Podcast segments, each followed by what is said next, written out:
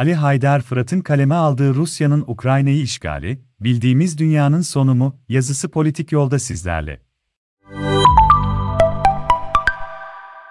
Bir kendi kaderiyle ülkenin, toplumun kaderinin bir gören ve kendisine aşkın bir kimlik ile tarihsel rol biçen her lider ülkesi ve halkı için felakettir. İki dünyanın her alanda yaşadığı kaos, kriz ve çatışmalar öngörülemezlik ve belirsiz bir süreci dünya halkların önüne koymaktadır. Bu çerçevede 3. Dünya Savaşı ya da nükleer bir saldırı olasılığı mevcuttur. 3. Putin'in Ukrayna işgali ve bu çerçevede izlediği politika ancak ve ancak Putin Rusya'nın başından ayrılmasıyla son bulacaktır. 4. Solun dünyadaki örgütsüzlüğü ve yeni düzeni tanımlamadaki kavram setinin zayıflığı ve bugünü çözümlemeden uzak analizleri hem savaşa karşı toplumsal bir tepkinin örgütlenmesini imkansızlaştırmakta hem de yeni bir dünyanın kurulma mücadelesini, isteğini ve arzunu ortadan kaldırmaktadır. Karamsarlık ve belirsizlik sürecin hakim rengi olmaktadır. 5. İmparatorluk özlemlerinin, emperyal ve alt emperyal hedeflerin, arzuların yarattığı ve yaratacağı yıkım ve de bunun otoriter liderler tarafından kendi uluslarına dayattıkları gerçek olmayan anlatılarla beslenen mistik tarih yorumları ülkelerin kendi içlerinde de ciddi ayrışmalara sebebiyet verecektir. 6. AK Parti'nin izlediği dış politika Türkiye'nin daha önce sahip olduğu caydırıcı gücü